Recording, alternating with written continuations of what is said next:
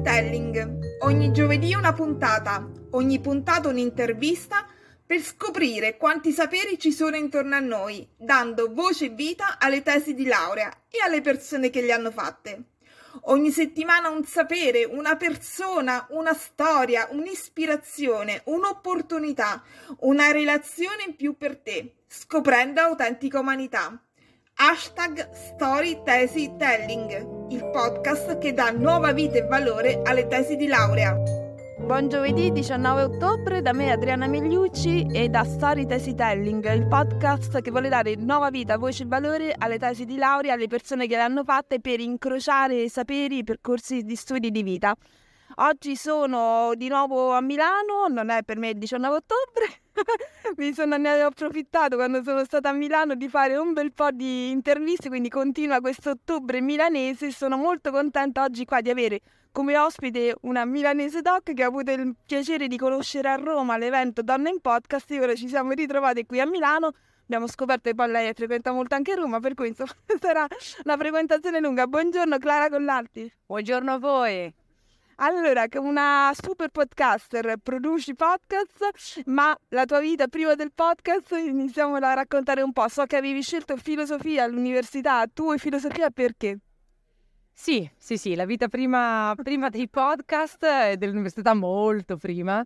Eh, dunque, mi sono iscritta a filosofia, ne parlavo qualche giorno fa con mia figlia, ehm, che è ancora indietro perché fa la seconda superiore, ma mi chiedeva.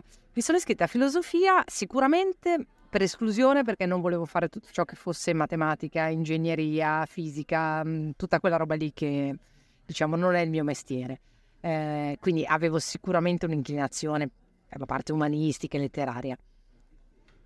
La ragione più banale che io ho avuto al liceo, io ho fatto il liceo classico, un professore di filosofia straordinario, straordinario, che mi ha fatto letteralmente innamorare, che insegnava la filosofia senza il libro, cioè noi abbiamo comprato i libri, lui ci diceva il libro non serve e lui non ci insegnava la storia della filosofia, ma ci insegnava filosofia attraverso i testi, quindi lui portava i testi è stato un amore incredibile. Quindi mi sono iscritta a filosofia con un po' in casa, insomma all'epoca, ma perché non fai l'avvocato, ma perché non fai economia, però poi devo dire i miei genitori come sempre insomma mi hanno lasciata libera di fare eh, quello che più pensavano fosse giusto per me ti dico che tornando indietro lo rifarei, sono felicissima, felicissima, perché si pensa che la filosofia sia una cosa astratta, ma in realtà è una disciplina che si può scaricare a terra nel concreto tantissimo. Ho avuto una mamma professoressa di filosofia che è amata così tanto come tu amavi il tuo professore, mi ritrovo suoi ex alunni sempre, ovunque, proprio che gli è rimasta proprio nel cuore, è una, è una è un dialogo veramente che rimane. Se c'è un professore, una professoressa di filosofia al liceo come ce l'hai avuto tu, è un qualche cosa di formidabile, no? Assolutamente sì. Pensa che io mi ricordo ancora alcune lezioni, quando le ho rifatte all'università, chiaramente con un livello di approfondimento notevole, mi ricordavo perfettamente alcune lezioni che il professor Zucchelli, lo citiamolo perché mm. eh, ci faceva, è stato veramente molto bello. Poi io eh, diciamo, ho scelto, il, mi sono specializzata nella filosofia antica, perché io ho fatto il liceo classico, per cui tutto ciò che è grecità, diciamo, ehm, è un'altra delle mie grandi passioni, eh, il greco, il mondo greco, eccetera, e poi anche Roma. Poi evidentemente, però, in particolar modo quello, dico sempre che dopo la filosofia greca sostanzialmente nessuno ha detto più niente, no, non è che lo dico io, cioè lo dicono eh, fior fior di professori, insomma, quasi nessuno ha detto più niente di originale, no? è stato tutto poi una rivisitazione di questo, uno spunto. E, ehm, però desideravo anche tantissimo mh, iniziare a mettere il naso nel, nel, in quello che poi sarebbe diventato il mio lavoro, diciamo a grandissime linee, l'ambito della comunicazione.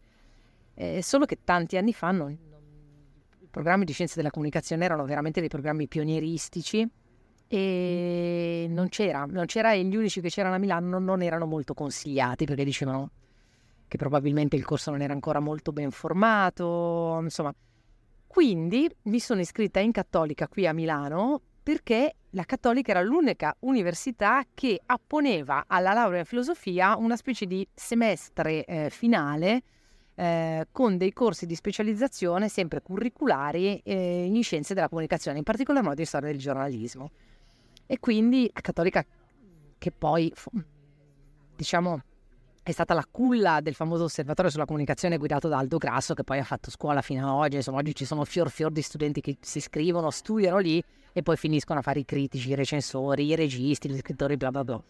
E, e quindi così è stato, così è stato. E eh, mi sono laureata eh, scegliendo una tesi in storia del giornalismo. Non è stato semplicissimo come eh, raccontaci, raccontaci. Eh, non è stato semplicissimo perché mh, mm, eh, avevo un pallino, volevo eh, laurearmi in storia del giornalismo con una tesi sul giornalismo al femminile. Ecco, questa cosa che torna, così ci siamo incontrate e torna.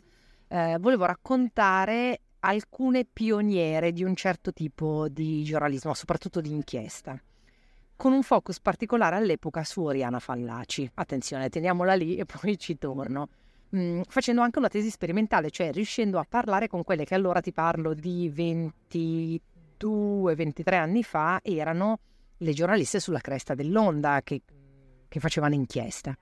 Eh, solo che a Milano nessuno voleva concedermi questa tesi, insomma non so, no, non so per quale ragione, tutta una serie di... Io, io, oggi la rivedo, credo molto a questi giri del destino, no? probabilmente era destino che mi spostassi, che facessi questi incontri. E allora che cosa ho fatto? Frequentavo all'epoca una città meravigliosa che è Parma, perché la mia più cara amica studiava lì. Ehm, e un giorno andando a trovare ho detto ma vediamo se c'è una facoltà di filosofia, vediamo se questa facoltà ha stessa, lo stesso indirizzo della cattolica ed è stato così, c'era, eh, gli esami che avevo fatto me ne mancava uno più la tesi, erano totalmente sovrapponibili e comparabili. Eh, ho incontrato il professore che teneva la cattedra di storia del giornalismo che era Maurizio Chierici, un grandissimo giornalista all'epoca che era stato anche amico di Oriana Fallaci, sono andata da lui e gli ho spiegato, gli ho detto senta, lo so, sembra una pazzia, però io mi vorrei trasferire qua, neanche un semestre, devo dare un esame e poi discutere la tesi. L'argomento è questo, bene, e lui mi disse, io sono stato un grande amico di Oriana, ma poi le posso, conosco tutte le ragazze di oggi, le ragazze giornaliste che mi chiamava affettuosamente così, che vanno in guerra, benissimo, si iscriva. E quindi così è stato, sono tornata a casa e ho detto all'epoca, papà, senti, ho un'idea eh, ho l'idea, gli ho spiegato tutto, però gli ho detto ti prometto, me lo ricordo, era dicembre, ti prometto che a giugno sono laureata. Cioè faccio l'esame e così è stato. Il 20, 21 giugno mi sono laureata, quindi lui contentissimo. E, ed è stato molto bello, è stato molto bello perché Chierici, grandissimo conoscitore del panorama del giornalismo italiano del Novecento, eh, lui stesso grande interprete, aveva incontrato più volte Fallaci perché poi lui mi consigliò di sostanzialmente di virare di fare una tesi su Oriana Fagliaci, che è stata una grandissima inviata, giornalista, scrittore e tutto quanto. Però è successo un problema.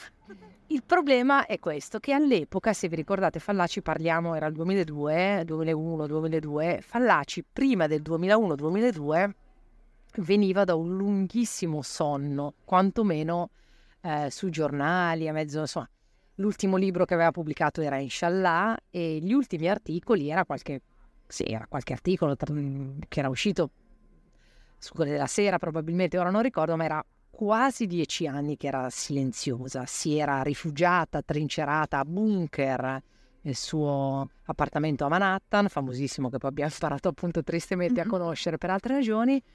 Mm e quindi era tutto molto silenzioso quando io ho cominciato a lavorare su questa tesi. Eh, andavo a casa di Maurizio Chierici, lui mi raccontava che andava a trovarla eh, in questa casa di Manhattan e che lei era, mi raccontava t- tutti gli aneddoti che poi sono, sono venuti fuori eh, nel tempo, che gli faceva, gli cucinava il pollo al limone, che poi quando era stufa gridava e lo mandava via e lui il giorno dopo tornava e lei non gli apriva oppure il giorno dopo tornava e scrivevano delle cose stupende, meravigliose, parlavano di guerra, di Afghanistan, di Iraq eh, e di Vietnam, insomma, il personaggio lo conosciamo tutti. Quindi bellissimo, io 23enne, 24enne lì che pendevo dalle sue labbra.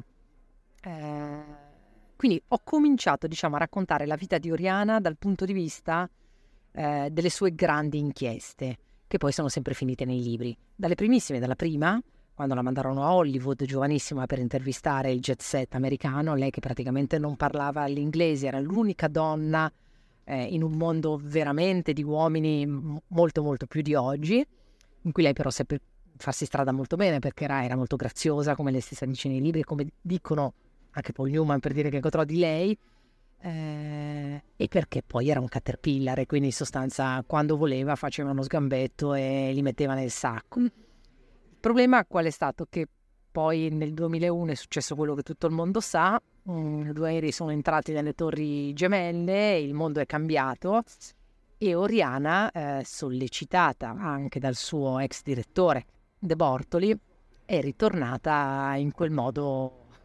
eclata- eclatante da lì in avanti con un'escalation, devo dire, ehm, lo dico con grandissimo rispetto e grandissima stima, però un, con un'escalation che l'ha anche portata a esprimersi in posizione che io stesso ho trovato oggettivamente forse un po' fuori posto. Penso oggi, con vent'anni di distanza, che Fallaci anche su certe questioni eh, avesse ragione o da, davvero intellettuale avesse visto oltre, perché l'intellettuale non solo vive il suo tempo ma lo precorre spesso, ha detto tante cose probabilmente giuste in una maniera sbagliatissima. Sbagliatissima, c'entrava anche probabilmente la sua malattia all'epoca e il fatto che si fosse ancora di più irrigidita e ispessita vi potete immaginare intorno a me. Io dovevo fare ricerche, dovevo parlare con le persone e il mondo era diviso in due. C'era chi mi diceva, ma per figlia, Oriana finalmente è tornata, la grande Oriana, ma che non era più l'uditorio di una volta, un uditorio tendenzialmente, per semplificare, un uditorio di sinistra, di alveo, insomma, ecco, progressista, moderato. Si era trasformato in un uditorio che l'applaudiva eh, esattamente opposto, no? che la utilizzavano, cosa che le ha dato molto fastidio e ancora oggi è un grande misunderstanding su Fallaci, ma vabbè questa è un'altra storia o è un altro podcast. È stata strumentalizzata. È stata profondamente strumentalizzata, profondamente strumentalizzata. Lei, devo dire, non ha fatto moltissimo per non farsi strumentalizzare, purtroppo pensando che il mondo l'avrebbe capita, come sempre, ma il mondo era molto cambiato anche. E quindi trovai, trovai questo e dall'altro invece gli ex estimatori di Oriana che sostanzialmente mi dicevano ma tu sei pazza, cosa, cosa fai? Vai a buttarti in questo genere. Allora io, io e Chierici decidemmo di provare a raccontare l'Oriana pre-2001. Non fosse altro che se- due settimane prima di discutere la tesi uscì famoso, la famosa invettiva su Panorama addirittura, io sto con gli ebrei lei che negli anni 70 invece era assolutamente pro-Palestina, diciamo così, sempre, stiamo semplificando in maniera un po' manicheistica ma per farci capire. Quindi un ribaltone, la comunità, eh, accade un disastro. Quindi quando io andai a discutere la mia tesi, di cui ero fierissima, non fu semplicissimo, diciamo. Eh, Chierici mi fece abbastanza scudo, ma di fatto io ero una donna che portava la storia di una donna e di altre, adesso ti racconto, che aveva fatto un gran casino, se si può dire, che aveva toccato anche dei tasti eh, pruriginosi che ad alcuni stava bene toccare o smuovere e quindi io un po' ne ho pagato le conseguenze, è stato più difficile di quanto avessi previsto e probabilmente avrei voluto. Quindi anche proprio la sessione è stata dibattuta? È stata molto, è stata molto dibattuta e io sono stata trattata non, non male, naturalmente, assolutamente no, non potrei mai dirlo, un, ottima, un ottimo ricordo di quell'anno a Parma, però insomma il clima era molto teso, molto teso perché hai voglia di spiegare che in realtà questo progetto in me era nato moltissimi anni prima e che anzi avevo fatto tantissime ricerche, all'epoca non era facile, le feci qui a Milano alla Sormani e avevo accesso, era l'unico posto che mi aveva, sai, internet. All'epoca era veramente primordiale, per cui io eh, andavo in biblioteca Sormani e aprivo questi faldoni dove eh, erano sostanzialmente accorpati eh, numeri e numeri e numeri numeri di Corriere della Sera, epocale europeo, eh, e ti, chiudevi in una, ti chiudevano in una stanza e ti dicevano va bene, guardi lei, cerchi quello che vuole. Quindi io entravo alle 8 del mattino uscivo alle 9 di sera perché non c'era un indice, non c'era niente. Dovevi sfogliare le pagine, non potevi portarli a casa naturalmente, quindi poi dovevi passare a fare le fotocopie, il ciclo, so, sembra l'anteguerra, era poco più di vent'anni fa, ma effettivamente internet in questo ci ha molto avvantaggiato, ci ha molto aiutato, anche se a volte come credo tu sappia e probabilmente i tuoi ospiti ti hanno raccontato, non ha per niente aiutato a preservare le fonti, nel senso che una volta, eh, una volta la fonte era qualcosa di sacro, oggi trovi qualcosa su internet non vai a peritarti che effettivamente sia vero con la regola del ci deve essere almeno un'altra fonte che dice la stessa cosa, quindi è tutto un po', un po più... È risvolto negativo. È risvolto negativo, però è chiaro che è tutto molto più accessibile molto più semplice. E... e non ti sei occupata solo di lei nella tesi, però? Non mi sono occupata solo di lei, è stata una parte molto bella, che è stato un po' un prodromo di quello che stiamo facendo oggi e anche di un certo mondo... Eh, da podcaster di podcasting, e cioè Chierici mi disse andiamo a intervistare quelle che oggi, nel 2000, 2001, 2002, sono le ragazze, come le chiamava lui, che con, con l'elmetto tipo Rihanna vanno in guerra. E allora incontrammo Milena Gabanelli all'epoca, Mimosa Martini che lavorava al TG5, incontrammo Aspetta, eh, perché sono passati tanti anni. Poi ti raccontano anche un aneddoto su chi non ho incontrato e farò se posso il nome e il cognome eh. perché è stato interessante. Milena Gabbanelli. All'epoca c'era Giovanna Botteri, no? Bravissima, Giovanna Botteri è stata la prima che ho incontrato, formidabile. Ehm, mi sto dimenticando di qualcun altro, Gabriella Simoni, che era l'inviata di studio aperto all'epoca ed era una fenomenale inviata di guerra, veramente giovanissima perché lui mi disse andiamo da quelle, non andiamo dalla Gruber che naturalmente, insomma, ecco, o da Tiziana Ferrari, ok? E poi ci fu, lui mi disse puoi parlare anche con una certa Barbara Palombelli, che all'epoca era, posso dire, posso parlare liberamente, sì, che all'epoca, all'epoca faceva ancora il suo mestiere, insomma oggi oggi fa cose nella quale molti di noi e molte di noi non la riconoscono più, diciamo, senza giudizio evidentemente, semplicemente una, così, eh, un'opinione personale. E io dissi, ma Chierici, però Palombelli, insomma, un po' borderline l'inviata, non, me la figuravo un po' più come, diciamo, una fuoriuscita da certi salotti romani che lei rappresenta, e non romani perché romani, come certi salotti milanesi, sai, un po' quell'intelligenza che è un po' prestata, ma che... E, ehm, e lui mi disse proviamo. Allora mi ricordo, eh, le avevo scritto una mail, una delle primissime mail, come alle altre. Le altre avevano tutte risposto con grandissimo entusiasmo. Palombelli mi rispose in una maniera agghiacciante.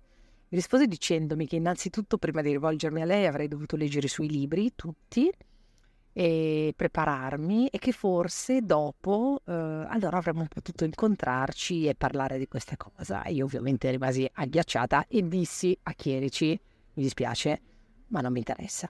E così è stato. E, però al di là di questo in realtà è stato molto bello perché queste giornaliste eccellenti avevano tutte ricevuto un'eredità consapevole o inconsapevole da Fallaci eh, alcune ne riproponevano anche certi stilemi o certi modi, altre, pur avendo ereditato eh, la professione, invece cercavano di scostarsi o di creare il proprio, il proprio modo di comunicare. E, ehm, e quindi questo è. Nel post c'è stato un altro aneddoto che però magari ti racconto dopo.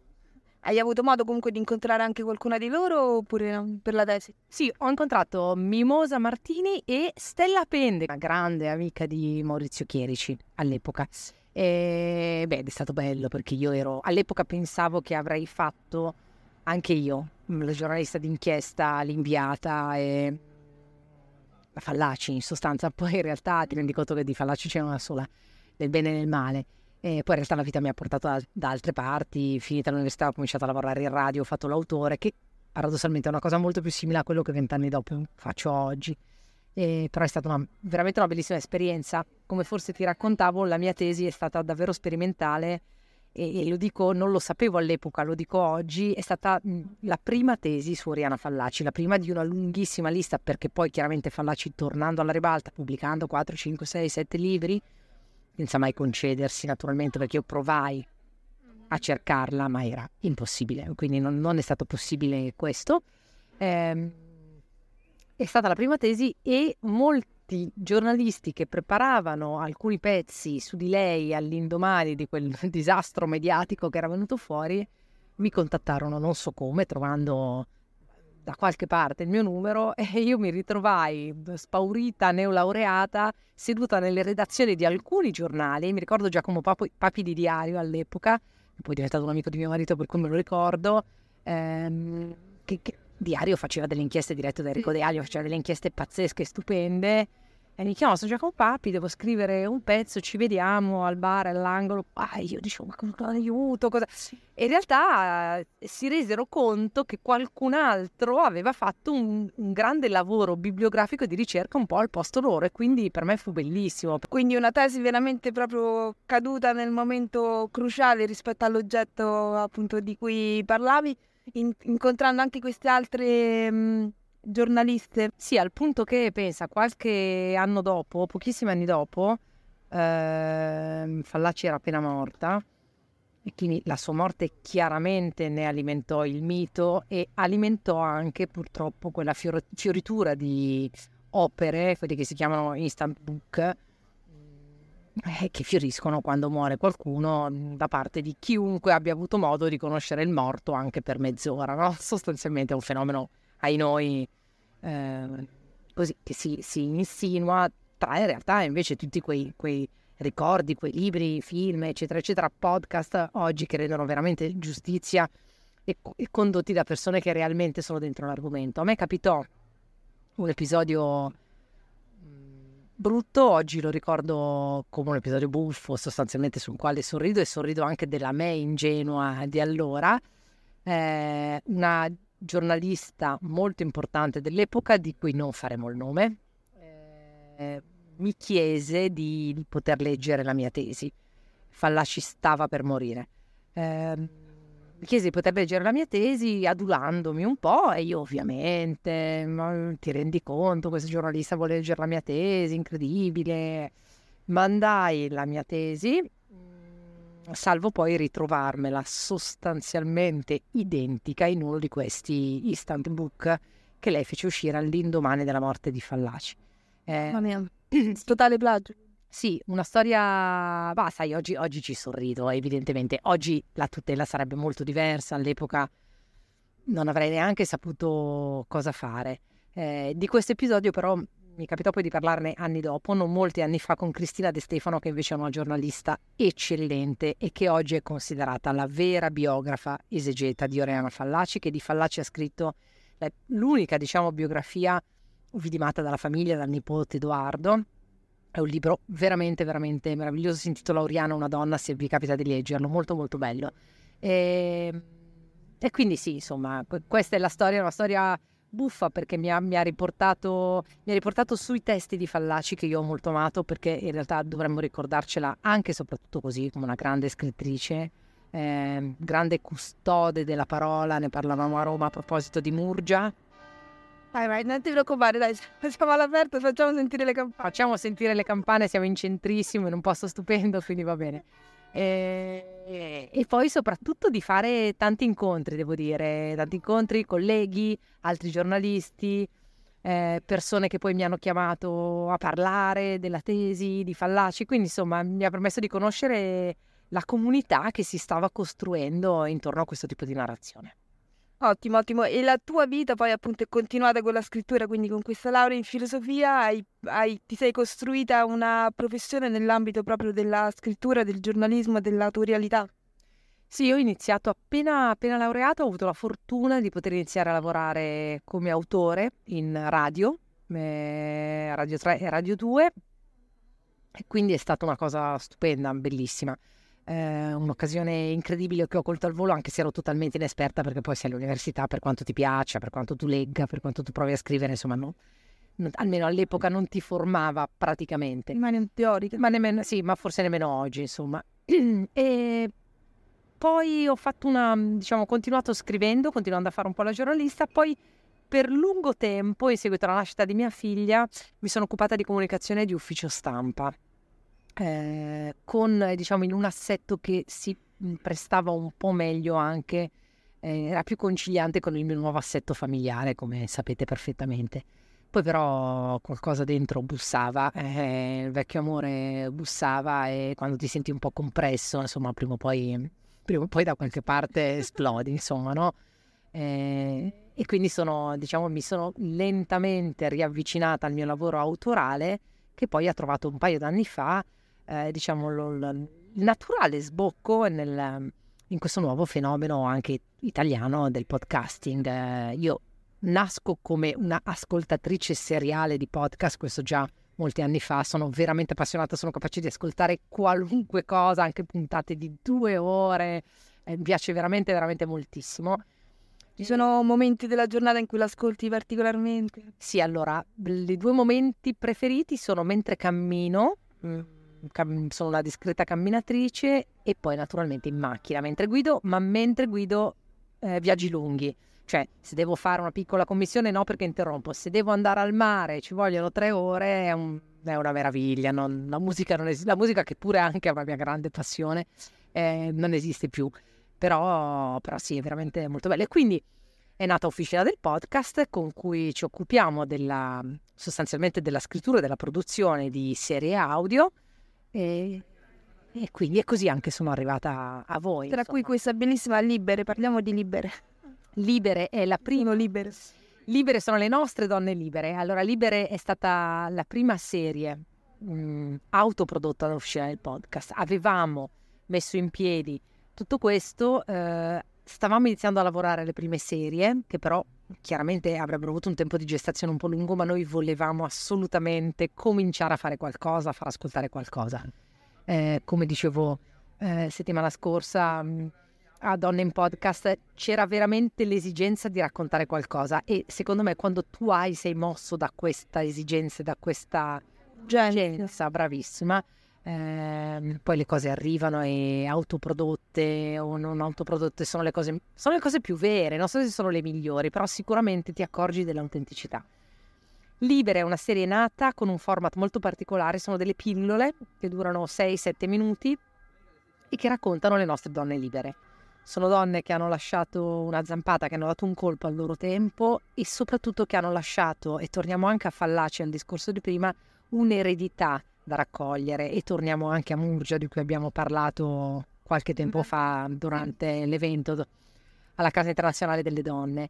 Ehm, siamo molto contente. Le ultime tre puntate, diciamo, sono proprio questo piccolo spin-off dedicato a Michela Murgia, eh, alla quale non avremmo mai creduto di poter fare spazio così presto, eh, però anche qui ci sembrava urgente poter dire qualcosa con grandissimo rispetto. Nessuno di noi l'ha conosciuta se non in situazioni professionali o andando a vedere una sua certo. eh, presentazione.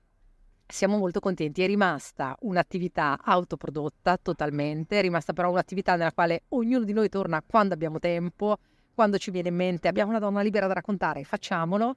Anzi, approfitto di questo canale per dire che per fare una, una call sostanzialmente. Vai, vai, vai, e cioè se eh, avete la vostra donna libera da raccontarci, noi siamo felicissimi. Ne abbiamo già ospitate due di persone che ci hanno scritto dicendo ho questa storia, la posso raccontare. E per noi basta che rispetti chiaramente il format, crisi non può essere una storia di 35 minuti, eh, che sia una storia che racconti una donna libera, eh, qualsiasi cosa questo libera voglia dire, il significato lo mettete voi e, noi siamo super felici, quindi tu stessa ma anche chiunque ascolti, uomo o donna evidentemente, non c'è preclusione, siamo molto felici di, di, poter accogliere la vostra donna libera tra le nostre. Bellissima proposta, grazie mille, grazie mille.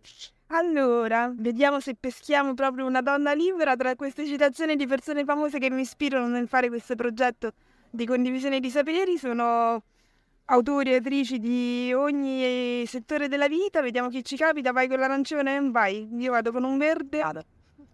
Intanto ovviamente dai tutti i tuoi riferimenti social, Libero lo troviamo su Spotify, su tutte le varie piattaforme. Sì, sì, su tutte le piattaforme. Ti possono contattare su LinkedIn. Mi possono li- contattare su LinkedIn come Clara Collalti e come Officina del Podcast. Officina del Podcast è presente non solo su tutte le piattaforme, le principali piattaforme di streaming, ma anche sui principali social come Officina del Podcast. E quindi venite a trovarci e scriveteci. Allora. Ti è capitato?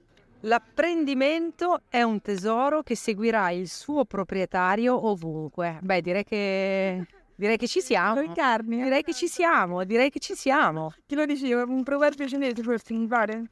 Proverbio cinese, sì. Questo fa ancora più per te. Dalla Cina ci spostiamo in Africa. Proverbio malese che ti dice i racconti sono come il cammino, non finiscono mai. Queste sono, sono quasi emozionate, stupendo. Clara, mi ha fatto piacerissimo poterci incontrare, grazie mille per la tua disponibilità a raccontarci la tua tesi, il titolo proprio com'era quindi, te lo ricordo. Oriana Fallaci, eredità consapevole e inconsapevole. Grazie a te Adriana, è stata veramente veramente una bellissima chiacchierata. Grazie mille, buon ascolto di tutti i podcast e buon giovedì a tutti. Ehi, aspetta, io, Adriana Migliucci e la persona che ho incontrato oggi ti ringraziamo per aver accolto nelle tue orecchie la nostra conversazione. Che ne dici di contribuire a questa pacifica ma travolgente e fattibilissima rivoluzione culturale dei saperi condivisi? Lo puoi fare invitando altre persone all'ascolto del podcast e magari anche con una delle forme di sostegno economico a tua scelta che trovi linkate nella descrizione di accompagnamento all'episodio. Grazie e a giovedì prossimo!